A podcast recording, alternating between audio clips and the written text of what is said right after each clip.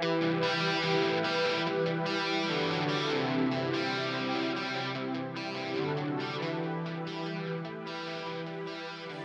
Motivation, our vision is to create a place where transformation is a positive personal and social experience brought to life through movement and community. Through connectivism, we can share knowledge and make system level changes. Thank you for connecting and joining us today. We will be wrapping up this episode with questions from our group. Stay tuned. The Motivation Station.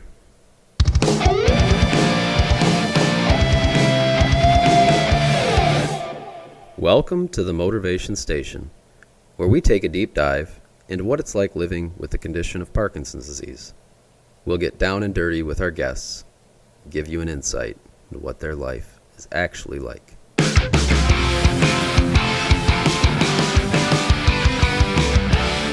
So, ladies and gentlemen, thank you and welcome to the inaugural conversation of the Motivation Station Down and Dirty podcast. We are here with the one and only Heather Kennedy. Um, today, we're going to learn a little bit about Heather's life and what it's like being Heather Kennedy and living with this condition that we call Parkinson's disease. So, welcome, Heather, and also welcome Ned and Kim, our co hosts, Ned Newhouse and Kim Rotundo. Um, we are excited to have you here, Heather. Um, to kick it off, tell us a little bit about yourself. Everybody's heard you on various podcasts, and I think everybody out there is interested just to get to know who the heck Heather is. So tell us about your early life. Where are you from? What the heck did you do to, that brought you to this point of being such a character in our community? Wow, that's quite an introduction. Um, sh- I'm the quiet one in my family. Uh, so I grew up upstate New York in a very small town. My dating pool consisted of hockey players, prison guards, cops, and bartenders. what could possibly go wrong? Uh, lots of high security prison action in my hometown.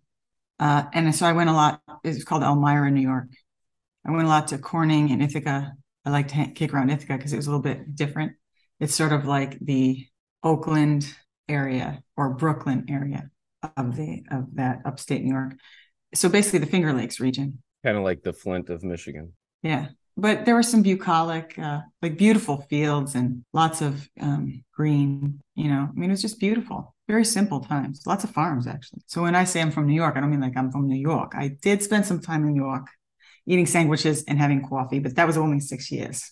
So yeah, I come from a family of teachers kind of like when Kim tells people that she's from Michigan, it's not quite Detroit, right, Kim? Exactly. Um, I was born. Uh, my my parents were teachers. Everyone's a teacher except for me because I listened. I was a teacher's kid. I aimed to please. I was always right up in front in the classroom. I had a, played the violin. I was a good kid. Never drank. Never did drugs. And then I went to college.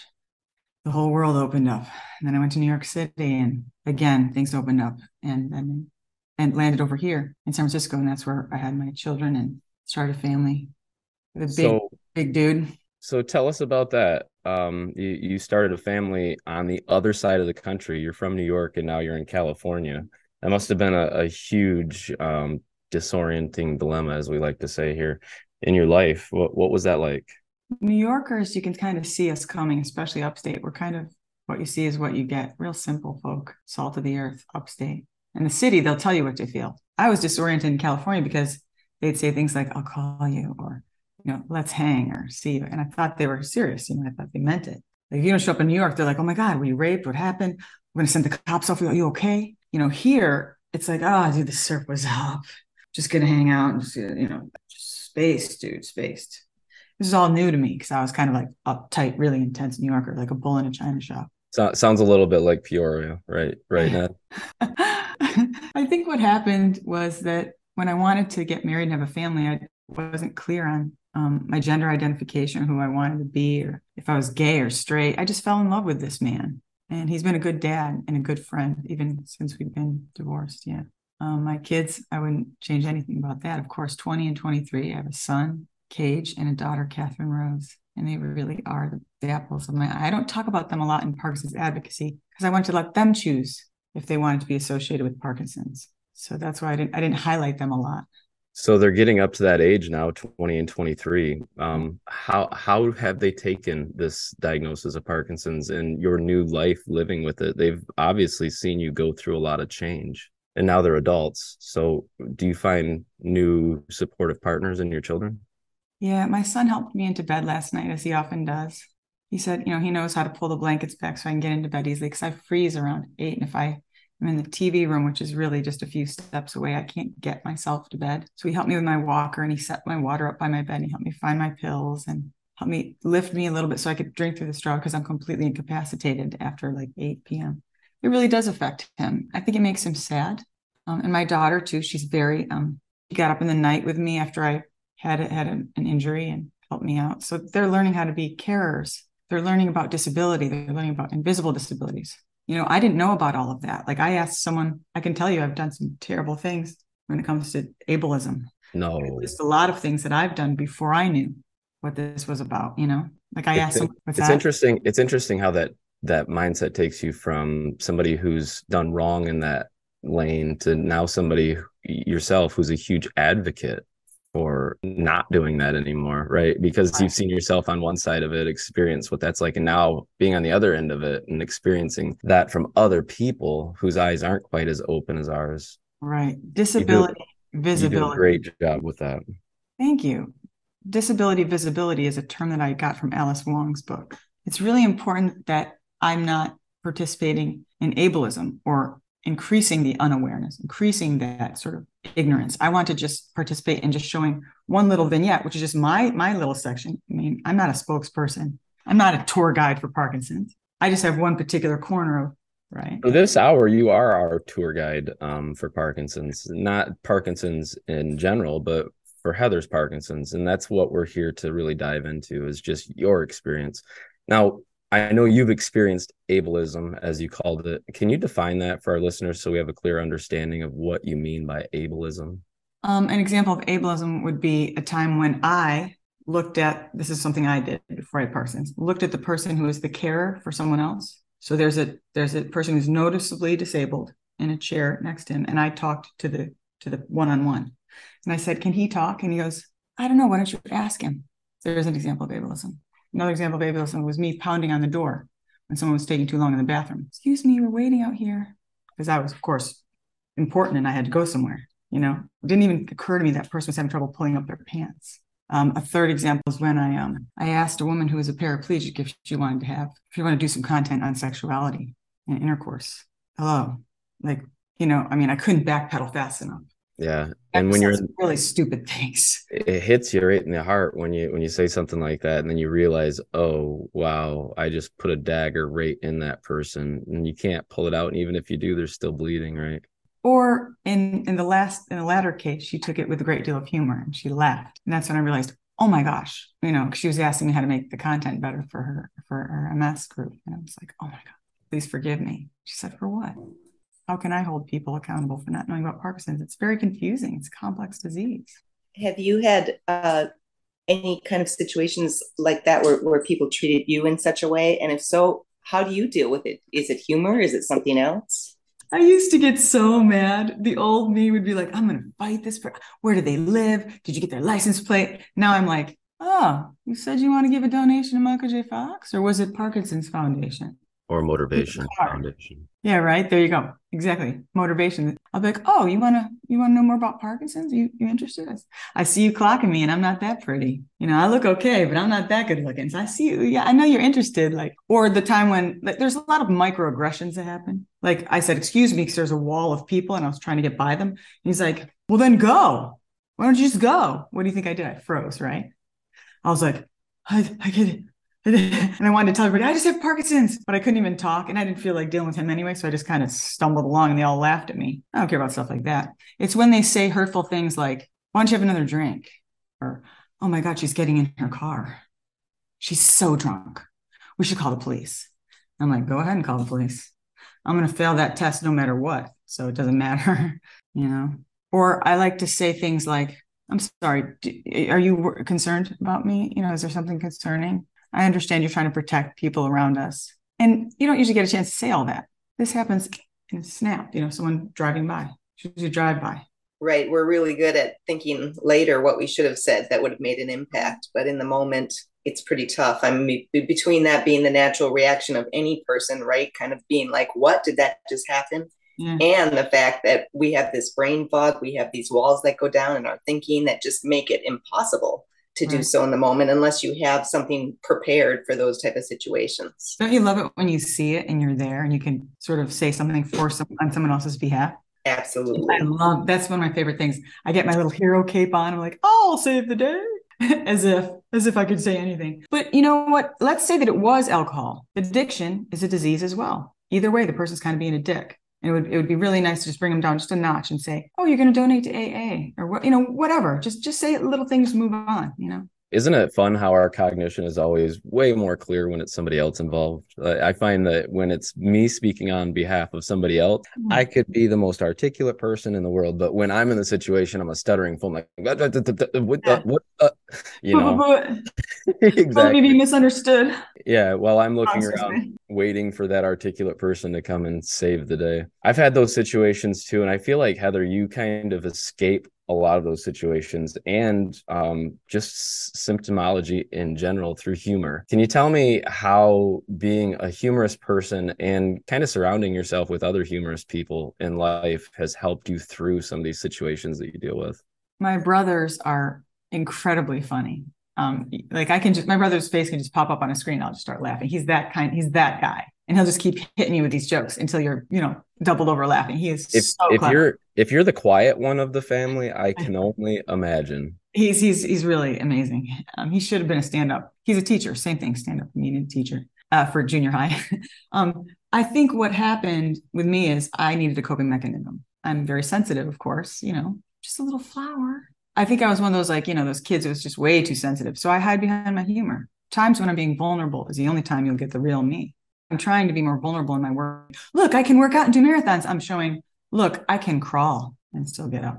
So the humor is just another code mechanism. You know, I want to hide behind it and be like, oh, you know, let's shaky, shaky. You know, like I want to make it sort of fun it. And I'll say, now that I have your attention, look over here. Gaynor Edwards, as an example, she does that brilliantly. So let's flip that for a minute then um, and talk about the other side of it. So, what kind of behavior do you most appreciate about people, especially those that you maybe don't know as well? And, and what kind of approach do you appreciate?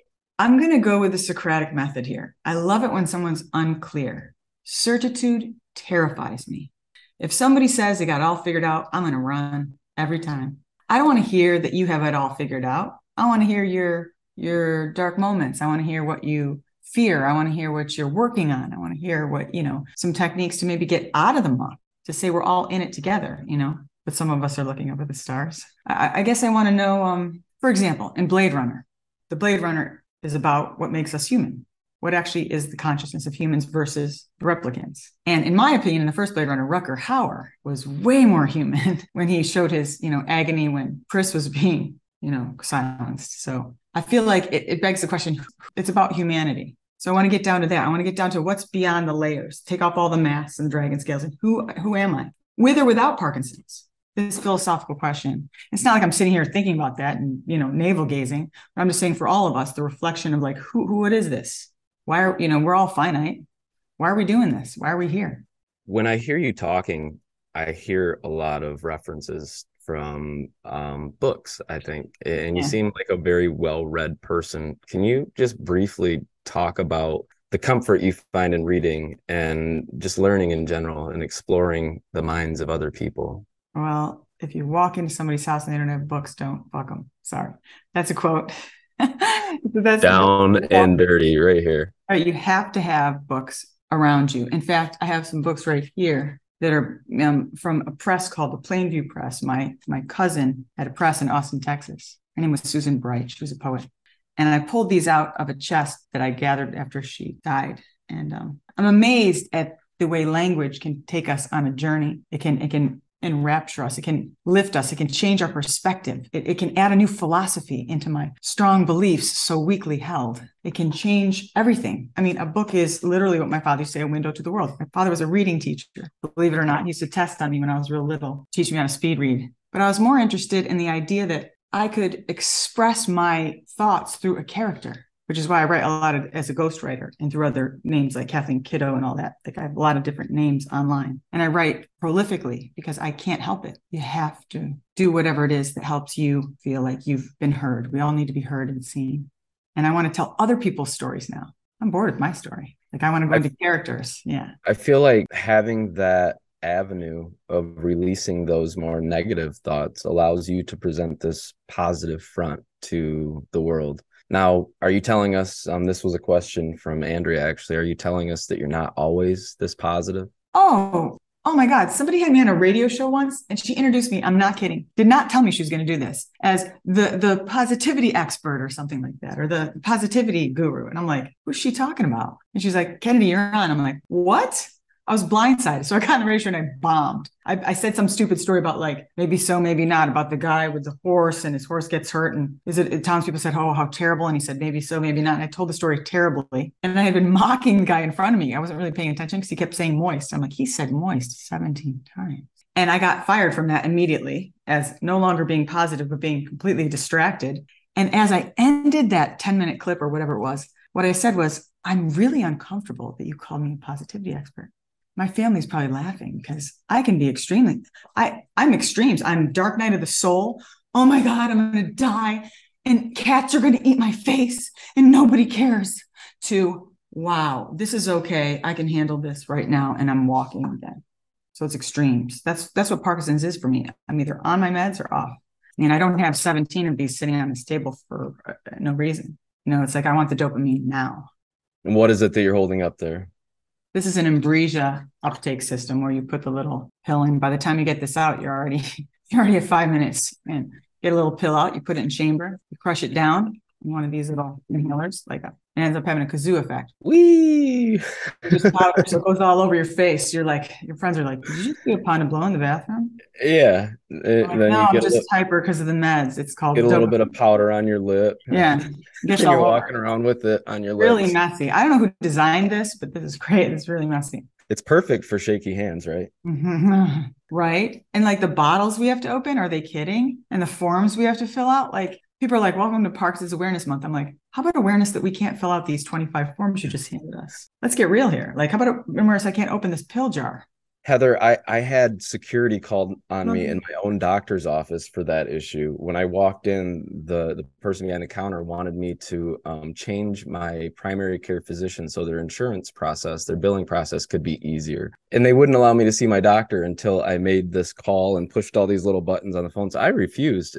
And these people, because at that point I'm shaking and upset, they called security on me. At that point, security guard, I had been, you know, walking past and greeting him for years at this point. He came up and laughed and told the woman behind the counter that you might want to pull up this guy's chart and just let him see his doctor. but that's that goes back to our earlier statements that we were making about prejudgments and and whatnot. And because you treated that security guard just like everybody else, he was there for you. Exactly. They thought he was going to come up and drag me out. He came up and gave them a little bit of an education, you know, which was really cool. That's that, your integrity. Yeah, you're those good. Small relationships that we build along the way and just smiling and being nice to people, they do come and pay off. And we've got what? questions coming in from our from Can our. I add something to that though, real quick? Never. My father used to say, "Pay attention to how people treat those they don't need or want anything from. That's how you'll know a person." And who was it that said that? My father your father the the one who taught you to read so well and that you're using now um at this point in your life is your father still with us? No. No look at that. I love it. That's nice. where you get your good looks from. He grew up on a farm. Thank you. He grew up on a farm. He's a farm boy. I said dad why didn't you play sports? He goes i was baling hay. Oh man. Which by the way, uh, we didn't really inform you of this, but this isn't just going to be an audio podcast. So when you lied earlier and told everybody that you weren't that good looking, they're going to see you on YouTube and they're know right then and there. Oh wow, she doesn't have an ego at all. Sarah. So we're getting some questions from um, our viewers, which we didn't really uh, describe this all that much when we first started. But the the motivation station is going to be a little bit different, folks. We we're airing this on the Pod Podbean network for our audio listeners, but we'll be pairing it up with a YouTube channel so that you guys can take a look at our community. Um, and this is uh, the community that Darby Schlosser's built on uh, motivationfoundation.org. You can go there and join us if you'd like to.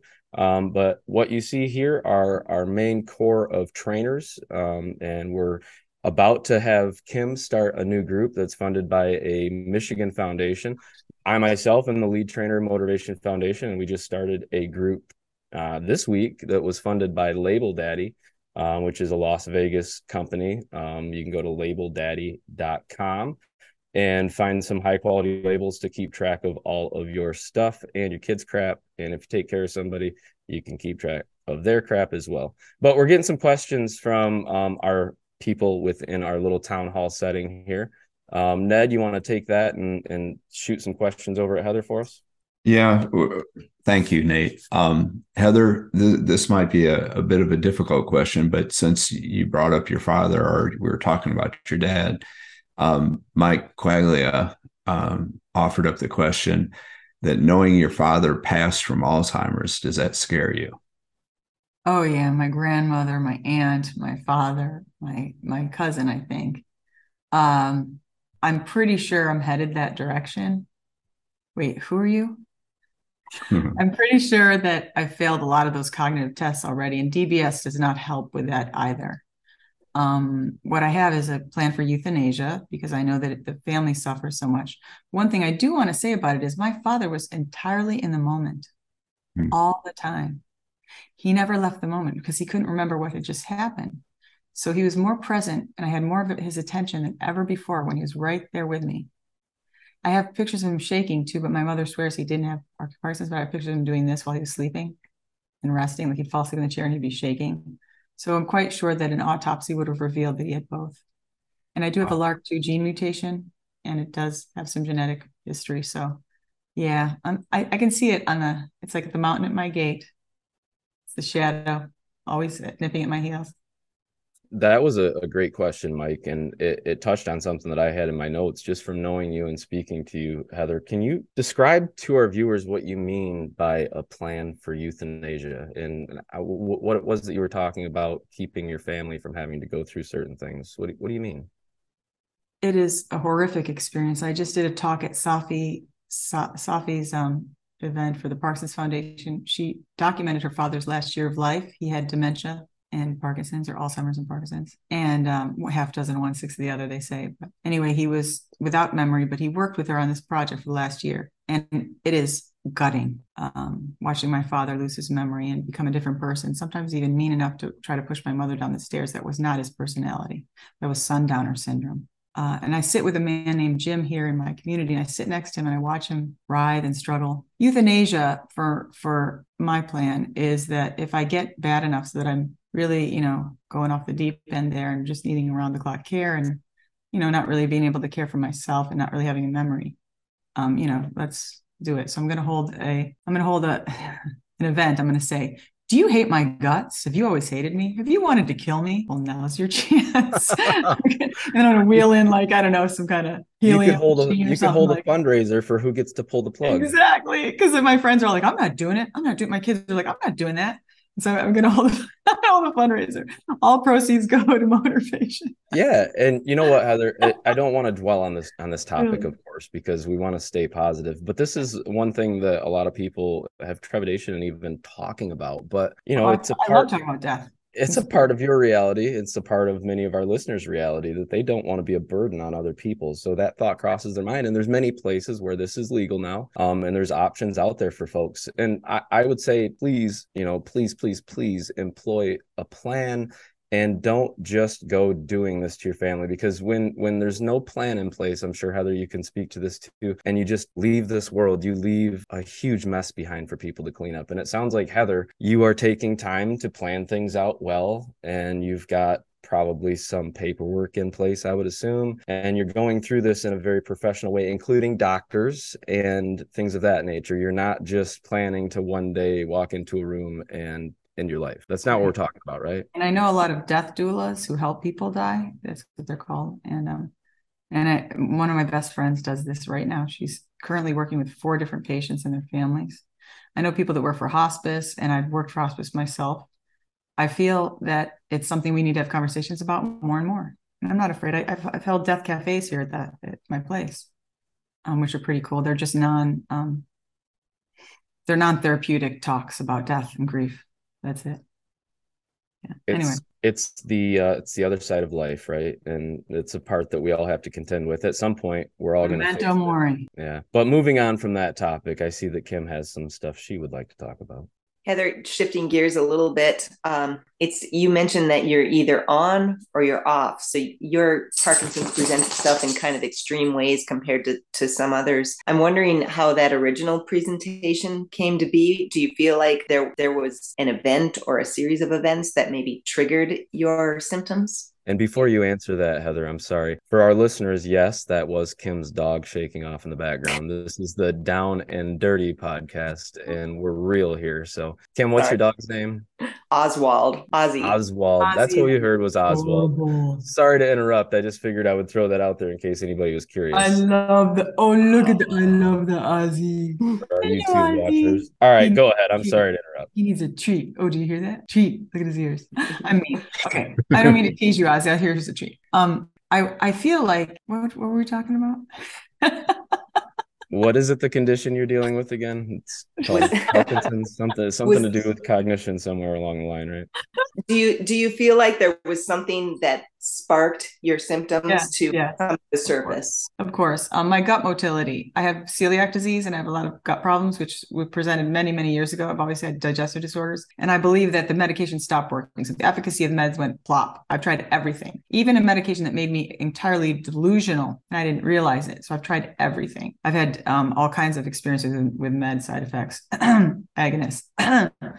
so in terms of meds, they were they were feeling. So I, I tried DBS, and as you know, the DBS is not really working for me. It's made me lose my balance, my rhythm, my my. I don't know. It's just really been a tough thing. So I'm entirely reliant on the meds, but they don't always work. So this morning I had to take a lot just to get here, and I'm I'm sort of going off and on a little bit even as we speak, but I'm not entirely off. So I'm right in the middle right now. This is actually perfect. Normally I'm like jazz hands. I've had some meds. I'm on. Let's talk, and I can't stop talking, and it's like or okay. Okay. Uh-huh. Like if you see me, the only reason I don't capture that is because I don't have a body cam. But about half of every day, I can't move at all. I'm crawling. I crawled for four hours today to get out of my bedroom to get some snacks. For our listeners, there's a walker right behind Heather. She she Yeah. looks like she could probably run a marathon right now, but sometimes she needs to have that walker in order just to get to the bathroom. Um, we've been in interviews where all of a sudden her camera will go off and then she'll be walking back with the walker, and all of a sudden Yeah. this person who we saw was you know seemingly healthy in front of us has gone into an off period. Because you only see the talking head. Isn't that true? that my bed smells like snacks. my bed smells like snacks. I'm not so you brought up DBS, and that that brings up an interesting um, dynamic within the group that we have here presently, because we have some very awesome stories from DBS cases right here among our group Yeah. that's interviewing you. Um, Ned has actually had some awesome um, positive effects from his DBS. good.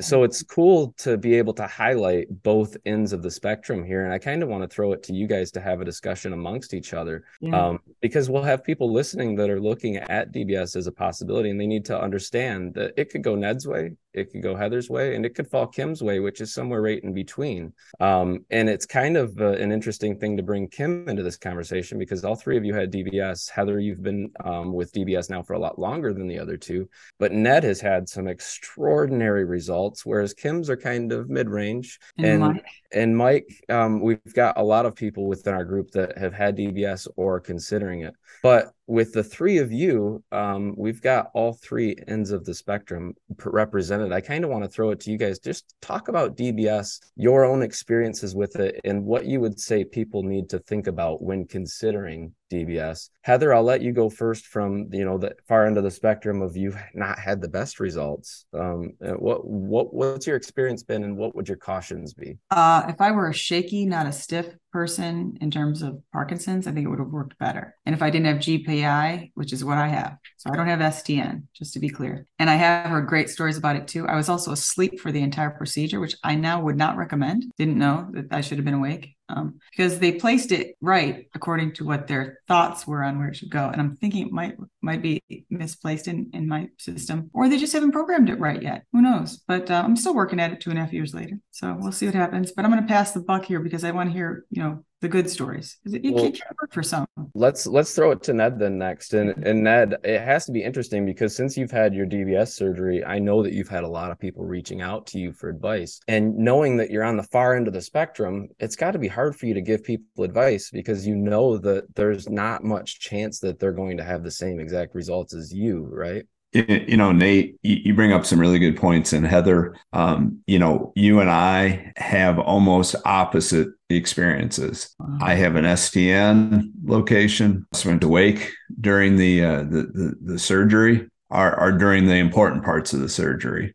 And i was a shaky. Um, you know all those things kind of put me in a box that makes me kind of almost the ideal candidate. And i remember in the first year of diagnosis 10 years ago, doctors were talking to me about how some point in my future DBS is going to be part of my treatment plan. So I had no fewer than four movement disorder specialists over the years tell me that I'm a really good candidate for this. And I think if you go in understanding where you're at on that continuum of candidacy and you have a really good discussion with your surgeon and your movement disorder doctor about how they're going to ensure placement is correct, then your chances um, become much greater for a successful result. It's not a uh, how do I say it? A, a simple question. And Nate, you're exactly right. I want to stand on top every mountaintop and scream at the top of my lungs. This experience is wonderful, but I'm not completely out of the woods yet. I'm still in programming. Um, you know, I have some things that have changed as a result. Um, I'm working with some people to to work through those um, balance. Uh, really, it's more of a relearning how to walk.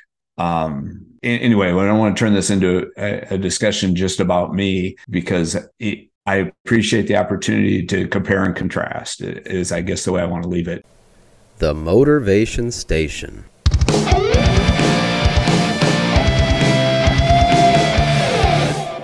I think our listeners kind of want to keep hearing your voice, man. now, His Kim, voice is much nicer than my voice.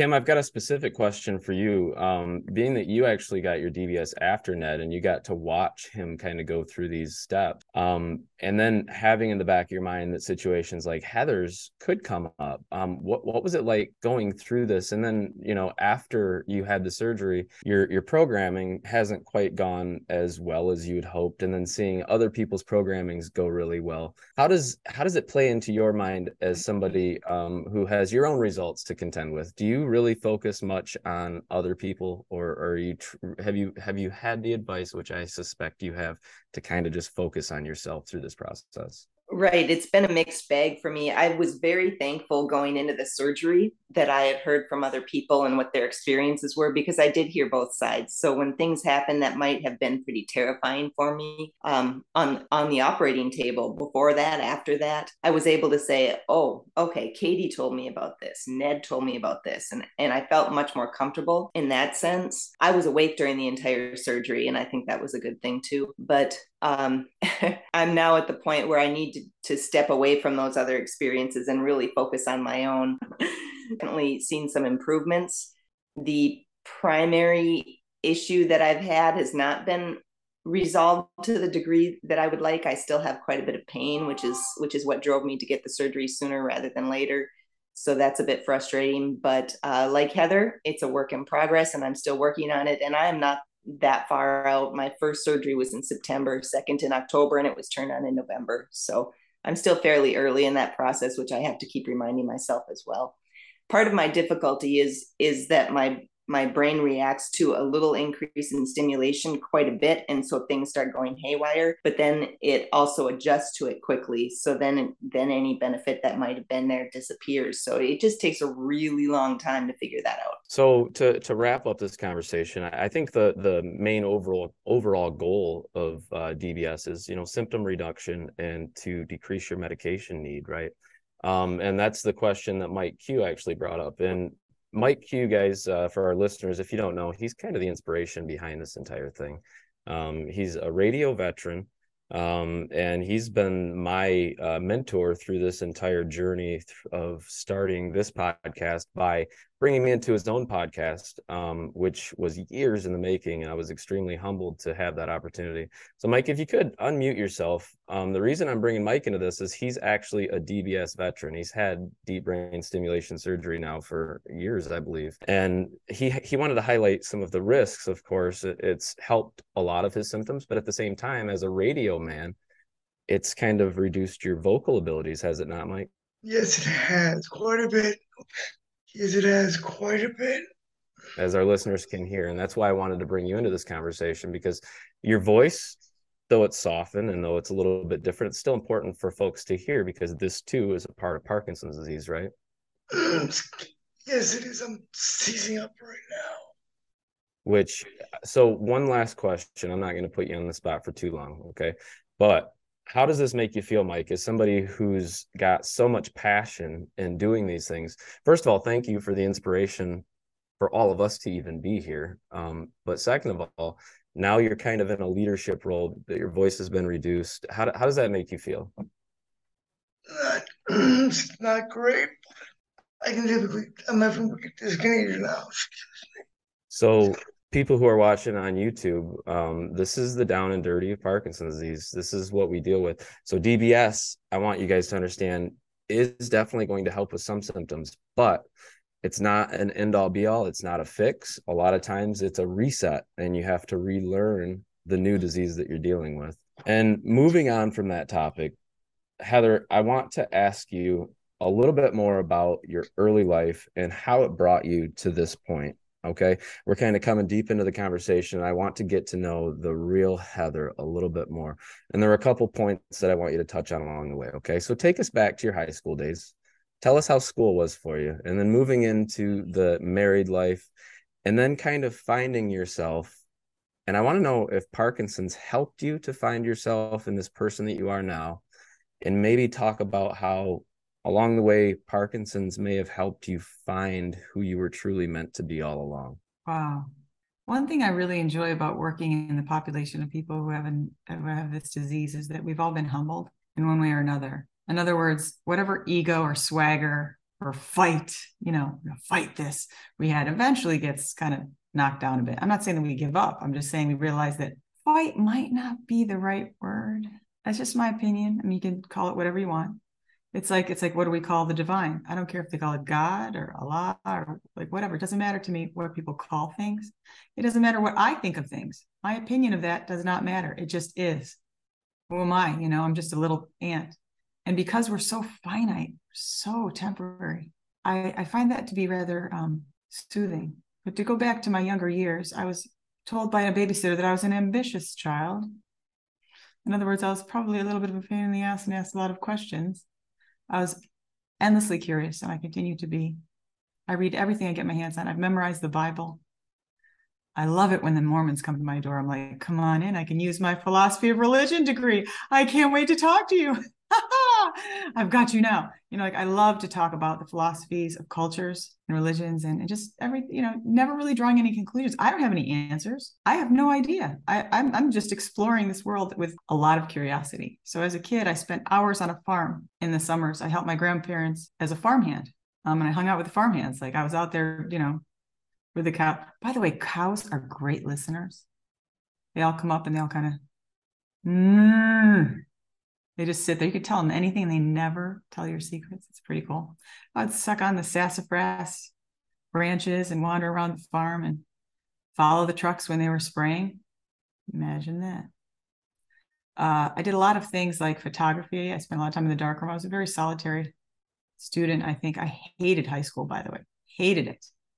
I was um, attacked in high school, and the people watching did nothing about it that that that hurt me a lot. I remember feeling like, why didn't somebody help me when that guy was throwing me down? And I remember the backs of my legs were bleeding from where he ripped off my underwear. I had blood on the backs of my legs, and uh, that's about as far as I'll go with that story. It ended well, believe it or not. Not as expected. It wasn't the, per- the person who helped me was not the one that I would have expected, but um, I got out of that situation by the skin of my teeth. Um, there were a lot of things about my high school that were very, very cruel. And there was a particular girl, and I'll just tell the story quickly. I hated her for years because she really bullied me. She was older than I was. We all have these stories, these little stories. And I saw her once. I was giving her flowers because my niece, was her preschool student. She's like, I need to give this to Miss P. I'm thinking, who's Miss P? Because it was a different last name, wasn't her last name. And as we approached, I was like, oh, it's so and so, you know, it's this girl. This is the moment I've been waiting for all my life. I've been at the UFC gym, you know, her face has been on the, the card. And I took one look at her, my shoulders went down. I was like, we're square. Wow. Fate got you. Karma, whatever you want to call it. She looked drained. I think she was missing a tooth. She just looked like she was wiped out. And I thought, and I said a little prayer for her. Instead of going after her, thinking, this is my moment to say the thing that I wanted to say all those years, I thought, wow, it's not about me. It's not about what happened. Let it freaking go. You know, why did I hold on to that? Like, why do we remember the names of our bullies? So it was it was a neat moment. It was a beautiful moment. And I handed her the flower and I just said, You're so loved.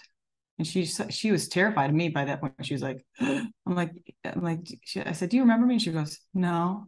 It was, it was an interesting conversation. Anyway, long story short is we have these ideas in our heads and all these thoughts and stuff. So I have memories of high school. I have memories of my school years. I have memories of who I think that I was. I think I was just um do you know The Secret Garden by Frances Hodgson Burnett? That's who I was. I was just out there with the brambles and the birds talking to the trees and I was a little geek. I want I was scientific. I wanted to like study the ants and follow and see what where they, where, where where were they going? Where is this line of ants going? Like for hours. And that's how I paint now. I paint for hours. I get lost in my paintings. Hmm. I love to be alone but I also get really lonely. Parkinson's. I was lonely in school. I, I, really, like I said, I can't say much good about high school. My mother was a teacher in my school. I didn't get away with anything. You think I can, I can get away with anything? No skipping school for me. So, how early on in life did you move on to motherhood and um and the married life? I met my husband, my ex husband now, in a bar in Haight Street. And he came over and he said, I don't see you here very often. You come here much? And I'm like, really? I, I was like, really? I said, I'll go get some pizza across the street. And as I ran to go across the street, his friend said, dude, that girl you've been talking to just left. So he came running out. Aren't you going to leave your number? I can't believe you're leaving. I'm like, I'll come back and play pool maybe. I was kind of a jerk. So I finally went back and played pool. And unfortunately, I did give him my number. He tried to call me that night. And I'm like, dude, are you are you serious? Like, don't ever call me again. You know, this is I'm not a booty call. Like, what do you think this is? Anyway, you know. so, long story short, we got together many, many weeks later when I finally caved and we went to sushi, which he hated and he didn't tell me he just hated sushi. And I fell in love with this guy. He was just a he's just an average, kind, nice guy. He used to play football for Cornell. He was a he tells a story about how he went up against somebody who was, I guess, now in the or then in the NFL right after college, and he put the rag over his head and just went like this to his coach. His coach was like, "Krzyzewski, get back out here," and he just went, "Nope, no thanks." You know, it was it was kind of a neat. It was, it was it was a nice marriage while it lasted. We had a lot of trouble though, way before Parkinson's. We're very different. I'm creative, you know, dreamer, and he's um logical finance dude.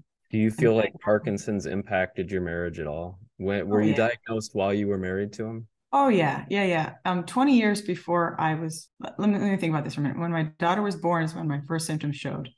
Right around that time. I had been sick with some viral stuff and then I finally got pregnant with my daughter and I got really sick, really sick. And I was bedridden for part of my pregnancy even. That was but, 23 years ago now, huh? Yeah, almost. Well, 20, 21. So uh yeah, that did affect us because I wasn't as much fun. My knuckles were dry. You know, I don't blame him for everything that happened at all. I, I mean, what was he gonna do? His his partner changed. And I didn't even know why I was changing until uh eight years later that's something that um, a lot of people with Parkinson's don't really contemplate is the load of our disease on our support system on those people around us and how huge it is. It's a, it's not just a change in our life; it's a change in their life completely.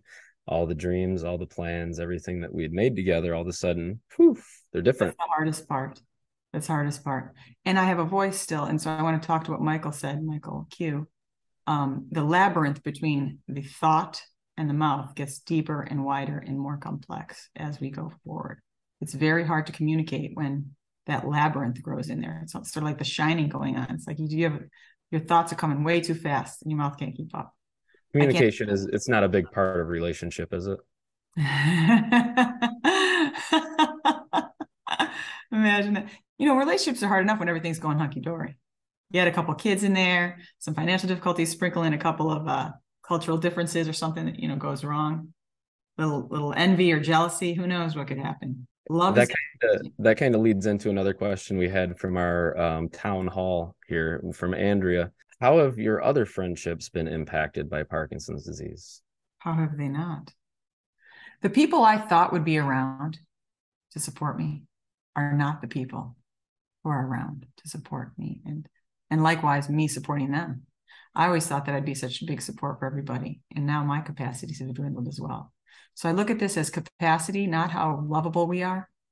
What, what happens is when somebody deserts us, abandons us, or steps away, that's their relationship to illness. It has nothing to do with us. It's hard to remember that though, because it really hurts.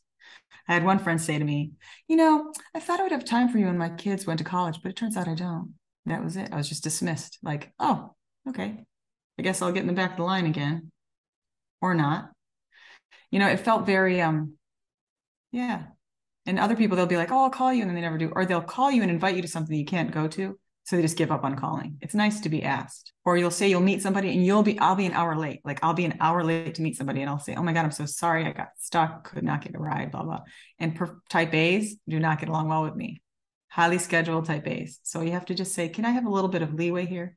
Can we be flexible? Those are the people who come around. Now this leads into a question that we got from uh, from Jim and it's about stress these things relationship wise that you're talking about they add stress to our lives right so we have to find ways to mitigate that stress it sounds like from your experience which is similar to mine you just simply have to let some relationships go um, and focus on the ones that are fruitful in your life so jim's question um, how stress impacts you and your symptoms and what what do you do to mitigate that stress i go crazy you're kidding me i'm princess in the pea it's hot it's too cold it's, oh, there's a little something going on here. Oh, I can't breathe. Oh, my friend looked at me funny. Oh, she's mad at me. Oh, I have all these stories. You know what I do? I drop the story. The thinking that I have is not real. My thoughts are not real. When I start to obsess, I go, aha, there you are, dopamine agonist. And then I question it. I use inquiry. I say, is that really true? Did Jim Kroger really say that about me? And even if he did, who cares? Not like who cares, like I don't care what Jim thinks, but more like I would say something more like, if I think that that happened, I can just call Jim directly and say, "Hey, Jim, what's going on?" Instead of making it a thing, you know, like this. It doesn't need to be a thing, especially on social media. We get all tangled up in in what we think is like our persona, which is really just an avatar of fake, highly curated evidence of a highlight reel. You know, like I mean, I'm not saying that about everybody, but it's like this. I was saying it's this first personness is so big, like like the news is my opinion on what I ate today, like or or my my habit or our faces or some some quote that's going to highlight like it's going to bring you up it's going to be a lovely quote it'll change your day you know and it's like no dude just be real like gavin mogan's pretty real as an example always. It's interesting uh and our group that we have here is full of people that i would listen to like jim as you mentioned probably don't listen to him. That's bad advice. Always listen to jim kroger if he's talking yeah. he's good things to say. And then to tie it in with what you said about social media another member of our group is trent mclean. He's uh, a marketing guru and that's really what we're doing is we're all marketing ourselves right trent you can go ahead and unmute yourself and join the conversation if you don't mind, buddy. So the the the question, Trent, is you know what what Heather's talking about. Rather than just being real, um, it's like we've all turned into our own little Trent McLean uh, marketing experts for ourselves, and we only present what we think is going to kind of push our own agenda in this world on social media. With within the Parkinson's community, Trent, is that advantageous? You think? Well, I, I think that from where we're sitting, uh, we need you need to rise above the crowd and to have your differentiator absolutely critical to, do that. And i think you have to be that much better to rise above it because as heather said you know we walk through a room and we're not recognized. And you're going to have to be a little bit you know i don't know abrasive is the right word but you've got to make yourself known because you're just peaking you're just peaking above and you're it's taking all your energy just to peek above the ledge. And the way Heather does it is she sneaks up on you and she catches you off guard. And that's that's really what I love about her. And that's what you need to do. You need to have that differentiating factor, but you've got to have a bit of an edge in the right way. And it's being able, I think, to find that to find that edge and that differentiator that gets someone's attention in in the right way. And uh, it's I don't think everyone can do it the way Heather can, but I think you can take lessons from the way she does it and do it in your own way. Just just as you have, Nate, in in the way you've crafted yourself in this this role. So I think here it's a chance for everyone to stand out in their in their own way. And it's if you can find it yourself, great. If you can't, it's it's networks and forums like this that help bring the best out in people. I'm following you. Heather, only if, I would only if you sing.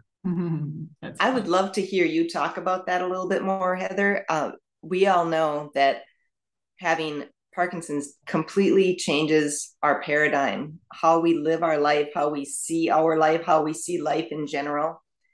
Heather, what do you do with that? What approach do you take with that? Is it, do you need people to understand it? Do you need people to treat you as if you didn't have it? Yeah. Where are you? When I first got it, I spent a lot of time soothing the responses that I got to it. I was very worried about how they would respond and how they felt. Now I'm like, it just is a matter of fact. I have this invisible, uninvited guest who's always on me, literally hanging. It's like an albatross. Can you see it? Like it's a dude. See, he's hanging from my neck. See him? It's like a necklace. He's just like grabbing, holding me down. He's always there. He wasn't. He, he, again, he's not invited. There's nothing I can do about it. So I just kind of speak of it like like it's that. But we need a new I, I guess the word would be lexicon. We need, we need a new lexicon for Parkinson's. We need to blow this stuff up a little bit more because we're doing the same thing again and again. Every new batch of Parkies, myself included, come in here, you know, guns ablazing and fists in the fire and the torches. We're going to change this. We're going to go to Congress. Oh, gee, we never thought of that before. We There's can. We will. Yeah, exactly. We want what do we want? We don't know. We, but when do we want it? We want it now. You know, there's this charge. And if you look at the UK, the Parkinson's UK faction, they're extremely organized. They've been doing this stuff forever, like going to parliament. And they're like, oh, you're going to start this over for the awareness. Oh, you, oh, oh, now you're going to go to Congress. We've done it before. They just didn't, they never allocate it. We can push laws through all we want. They never allocate it. I'm hopeful they'll do it sooner or later. We got to keep pushing. I'm not saying that we give up. Believe me. I'm not saying the next people that the next generations like PD Avengers that are trying to do this are wrong. I'm just saying we've done all this before. And when somebody who was a pretty well-known advocate stood up on a stage and said, "We had this great idea that we would interview Parkies," I'm thinking, "Hello, Radio Parkies. Hello, the Mike and Mike Show. They've been doing this for ages. You guys didn't invent this. You just do it with more money and factions because you got a lot of, which is great. Like, get it out there. Who cares who did it first? Like, just keep getting it out there.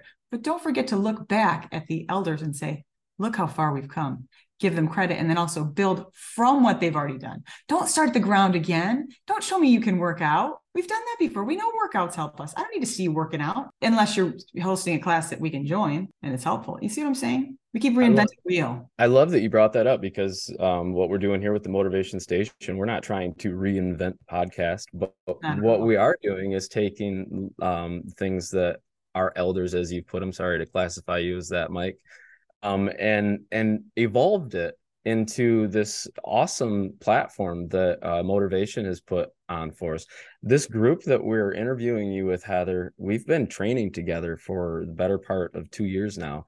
And every Friday we get together and we discuss as elders, I guess, as you would put us within the Parkinson's community, how we within our various avenues can affect the community better.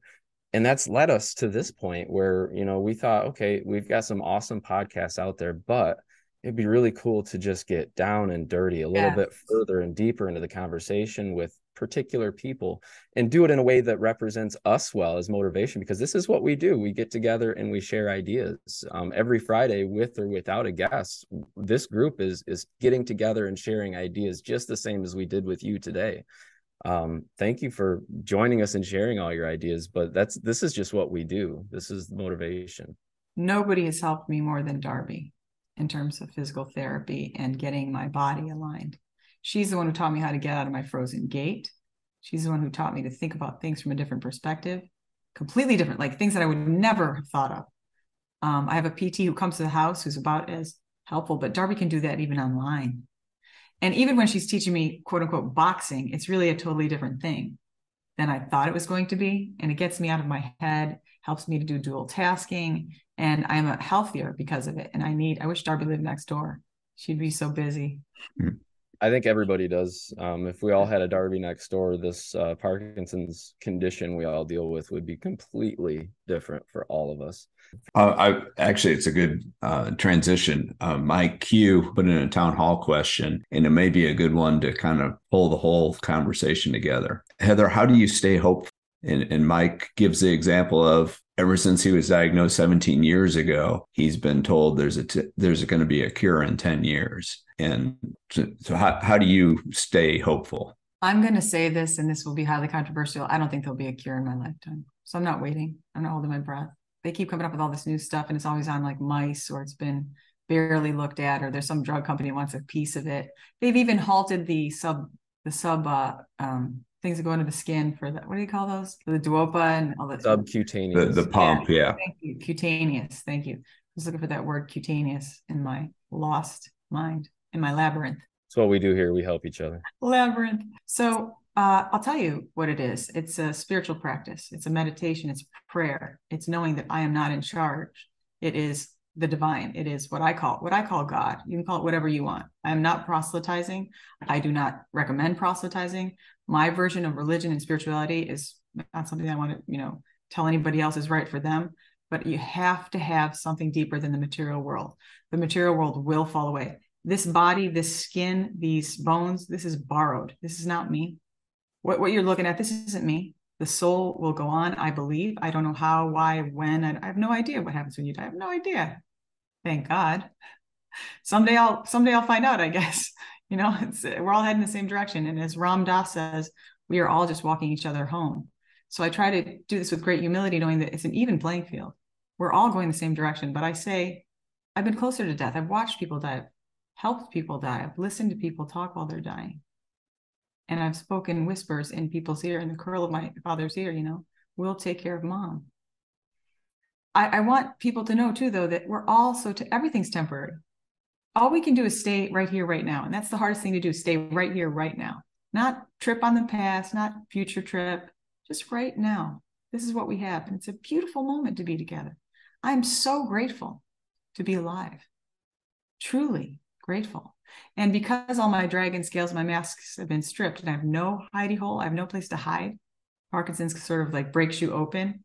I'm extremely vulnerable. You know, but as Lenny Cohen so so brilliantly spoke, the cracks are where the light gets in, and that's where I want to be helpful. Where I hurt is where I can help others. I believe. Um, so I, I know I know suffering now, like I never did before. So I can maybe I can be more helpful that way. Maybe my writing will be more contextual, more, you know, in a deeper way. That's what I'm hoping. Well, I know that our community is very thankful for the energy, which is exactly what you're speaking on, is energy that you that you put out into this uh, into this world. Mm-hmm. And speaking on energy, that's something that we deal with a lot within our mo- motivation modality, motivation modalities. If I can talk, um, we we talk about how we can drive our energy, how we can use sound specifically to drive our energy. Music. So I'm interested to hear what your um, music endeavors are like. Um, I hear that you can sing. And to wrap this whole conversation up, I kind of would you sing for us a little bit? Maybe a cappella it. Give us a little show tune. I could I could try that, but first I just want to say music and beats can help you move when you get stuck. It can lift your mood. It can be your friend when you have a bad breakup or a misconception, mis- misunderstanding with somebody. It can it can cover all kinds of things. Music has literally saved my life. Last night a DJ saved my life from a broken heart. So I, I have this thing that's sort of like a musical Tourette's. If you say a word, I'll make an association to a song. It's like somebody said, I'm getting tired of your shit. So I said, I'm getting tired of your shit. You I don't ever bring me nothing. You know, I started singing songs. Or they'll say like, um, it's gonna be a lovely day. It's gonna be a lovely day for you and me. Like there are all these song associations. There's always something. Always. My favorite for, is for me, it's lovely day. Like oh I, yes, is that Withers? Yes, Bill Withers. Yeah. Lovely day, lovely, day, lovely day. Lovely day. Or everybody loves the sunshine. Roy Roy Ayers, the ubiquitous, you know, everybody loves the sunshine. How about this one? Okay. Black and orange stray cats in on a fence. Ain't got enough dough to pay the rent. I'm flat broke, but I don't care. I don't bother chasing mice around. You know, I love like Stray Cats. I, I like that that style of music with the big boom, boom, boom, boom. Yeah, I wonder. I wonder if uh, the scientists working on a cure are playing that as they're, you know, chasing mice around. right, right. That's a good one. oh, oh, you know what our theme song should be? No. SOB by Nathaniel Rateliff and the Night Sweats. Ooh. I my like hands were shaking, my heart was breaking. There's bugs crawling all over me. All right. So if if anybody wants to hear Heather and I sing some more, uh, I hear Mike Q is going to put on a little broadcast Yeah. of our talent, so you can tune into that. But I want to wrap this up and thank you for being our first conversation, Heather. Um, it was really, really, really nice to get to know you a little bit better, and I think our um, listeners are going to probably tune into you a little bit more hot and heavy from now on. Now that they know you a little bit more. A big thank you to our sponsor, LabelDaddy.com. For all your labeling needs, go to LabelDaddy.com and label up. And if you guys have not heard, Heather is actually a recording artist. She has a um you you didn't realize this, huh? She is um out there up there with uh the likes of Eminem with her um Oh, that's not my word. shaky video. If you guys want to, you can find that on YouTube. Again, Heather Slim Shaky. Go ahead and search for that and laugh your butt off because it's hilarious. And I love that you did that. A high school kid actually did that. His name is Sequoia Lowe. Joni Lowe, the other woman in the video, that's her son. He's a he's a great kid. Just just a great dude. He really understands Parkinson's. It wraps up um, the dichotomy that is Heather Kennedy, and it shows both sides because we've just we've just got down and dirty with um, kind of the the lesser side that she didn't really want to share with the the world as much, but we talked her into, thank goodness. And then when you guys go to YouTube and see that video, you'll see the goofy side of Heather Kennedy, who she says is the least funny of her family. So I would really like to eat dinner with them and laugh my butt off. Heather, I'll give you the last word. Is there anything you want to leave our listeners with? I think a practice of gratitude is everything. I'm so grateful for you all. Just seeing your faces here and you showing up. I almost said, Heather, alcoholic. You know, I almost showed up like I would in a meeting. Um, I'm in recovery, and in recovery, we take a lot of care to reflect. And it's important that we let things go because you know how we die is how we live. And I want to die knowing that I left people, places, and things a little better than they were when I found them. That's the idea. And I really want to make that my goal. Am I always successful? Hell no. I'm going to keep trying, you know, and I just want to be so, I'm just so grateful for you. And I can't wait to hear your stories. I want to hear what you have to say. I can't wait to see what you, when you have an interview. That's what I want to see this station all the time. This is going to go viral. Let's. Good. I hope so. I think that you're a big help in that. And, you know, I love that you bring 100% effort to um, everything that you do, which is the shirt that you are wearing for our Podbean listeners. You. And, you know, Heather, our next conversation is actually going to be with the one and only Jim Kroger. We're going to dive deep into what it's like living up in a high rise in Chicago um, as a bachelor with Parkinson's disease um, and his life leading up to um, what brought him to that moment. And that'll be an interesting conversation. So, folks, tune in um, in two weeks for the Jim Kroger conversation. And Heather, once again, thank you. Um, I'll turn it over to Ned and Kim to close us out if they have anything they'd like to say. And thank you for tuning in to the Motivation Podcast. It's been a pleasure getting to know you better, Heather. Thank you for your time. I've this has been I've really enjoyed this past hour. Thank you. Me too. Yes, thank you, Heather. Uh, appreciate your honesty and openness. It, it takes courage to to do that, and we don't take that lightly. Thank you. If you don't mind, maybe like five, ten more minutes of questions from the group themselves. Are you kidding me? I love to hear myself talk. This is All right, awesome. cool. If you guys have something that you want to ask, go ahead and just unmute yourself. Try your best not to walk on top of each other, but we'll we'll leave it open for about 10 more minutes for questions from the group. Okay. Here we go. I'll go first. So amazing, amazing first interview, Heather. Thank you so much. I wanted to ask you about your experience currently with therapy and how it's helped you and working with a therapist who specifically addresses Parkinson's. Are you are you talking about talk therapy or physical Uh, therapy? No, the mental health therapy with um Yeah, yeah. Mental health is so important. The anxiety that we have is both causal and chemical. And so is the depression. Depression is always going to be nipping at your heels, the apathy. And depression can present as apathy, as anger. Usually for me, I, anger. Anger is the easiest for me to grab. So my depression comes on like angry, like I'm furious, I'm rageful. And I don't want to be that person. So talking about it with someone who's a seasoned professional is everything especially if you can do EMDR for trauma, which gets trapped in the body or grief, and go over that a little bit. That was really helpful. They can give you some techniques, you know, just they, they just send you some tools. That's all. They don't, they don't, nothing's solved. It's a, it's a work in progress.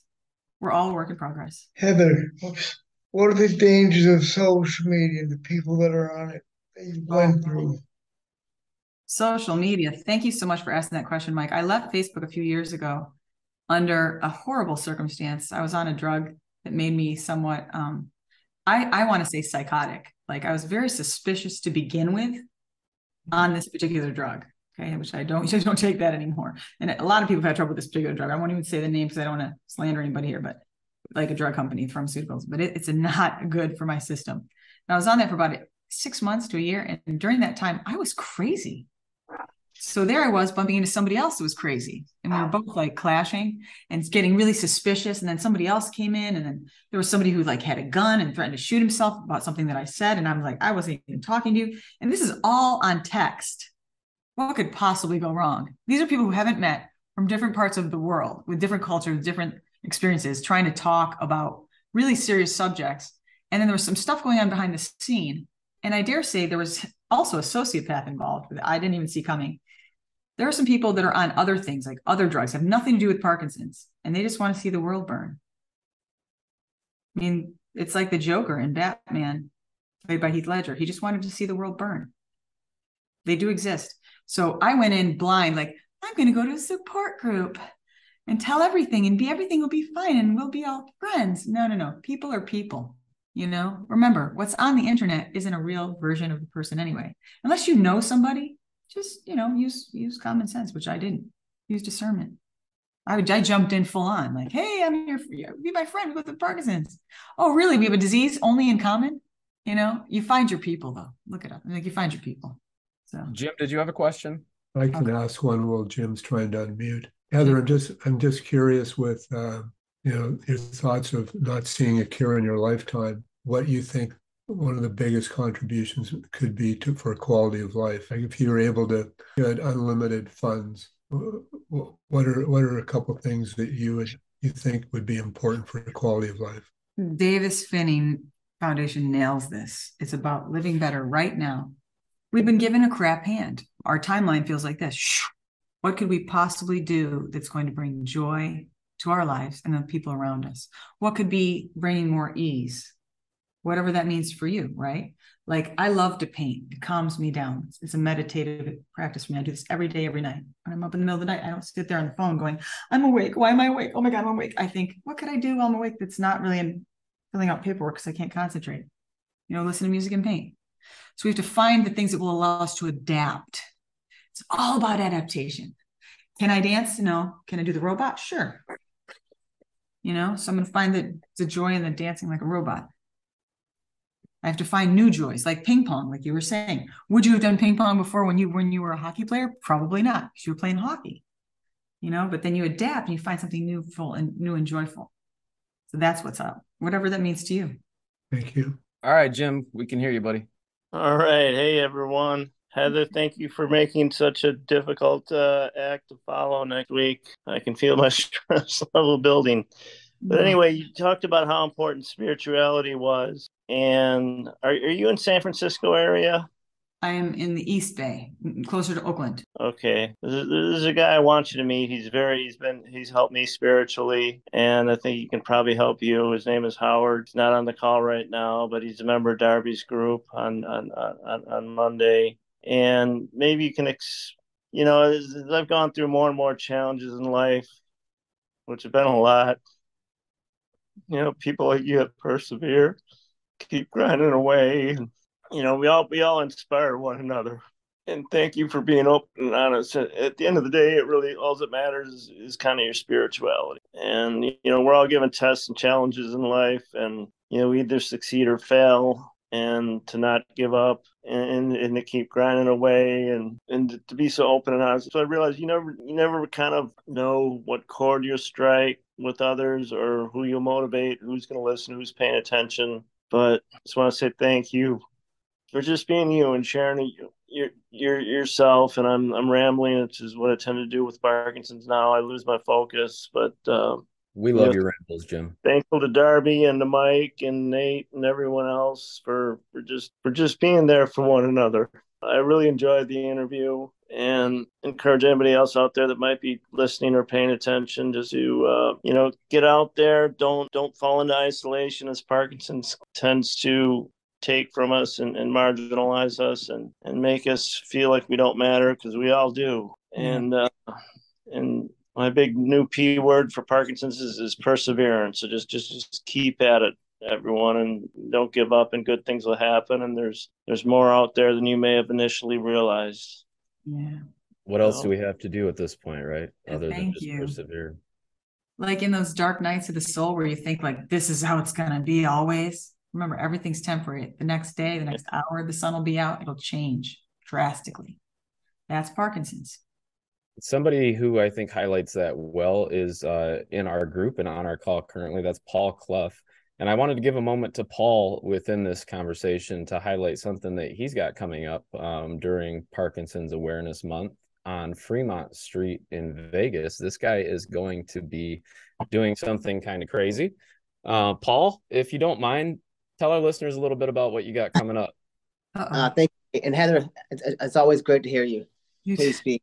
I, I miss you. And uh, but uh, yeah. So for Parkinson's Awareness Month, I was lucky enough two weeks ago to um uh join Jack's Hope Inc. in the 10 year anniversary, and I I almost completed the Holy Grail, which is a thousand burpees. The only reason I did not is because uh, they had the uh, award ceremony going on and took a little time out of out of the event. So I will be doing a thousand burpees, not just a regular kind of burpee, but a mix of different styles of burpees uh, on Fremont Street in Las Vegas. Uh, I don't have the exact date yet, but I'm doing it to raise awareness about Parkinson's disease. I'll be following the city coming up and this week. I'll actually by Monday or Tuesday of next week, and I'll be um sending the date and time. But yes, I'll be doing a thousand burpees, which is called the Holy Grail. There'll be ten different versions of the burpee, not just a regular one pump, but uh, burpees that uh, have a combination of three to four movements in them. So yes, one thousand. You heard that correct. One thousand burpees. So all right. Live on uh, my YouTube channel, uh, Instagram channel, TikTok, and Facebook. Uh, right. Facebook. Where, where can we find you on YouTube, my friend? YouTube. Look me up on can't just look up can't shake me. That's it. Just can't shake me. Can't That's it. shake me. Can't shake me on YouTube. All right, we're looking forward to that, Paul. Thank, Thank you, you, for everything that you do. Again, Paul is with the Can't Shake Me Foundation. If you guys wanted to look him up online, he's got a lot of awesome things going where he does these crazy stunts like a thousand burpees on Fremont Street. The guy is a nut. I don't suggest that you try everything he does, but if you want some inspiration, somebody to look to to get you moving, Paul Clough, look no further. Heather, thank you for joining us today, and this will wrap up our first conversation on the Motivation Station. Thank you, everybody, for listening in. I hope you enjoyed. Tune in in two weeks for Jim Kroger. Thank you for tuning in to the Motivation Station. To learn more about the Motivation Foundation, go to motivationfoundation.org. Again, motivationfoundation.org. We thank you for tuning in to the Motivation Station. Come back again soon to hear another interesting story from our Parkinson's community.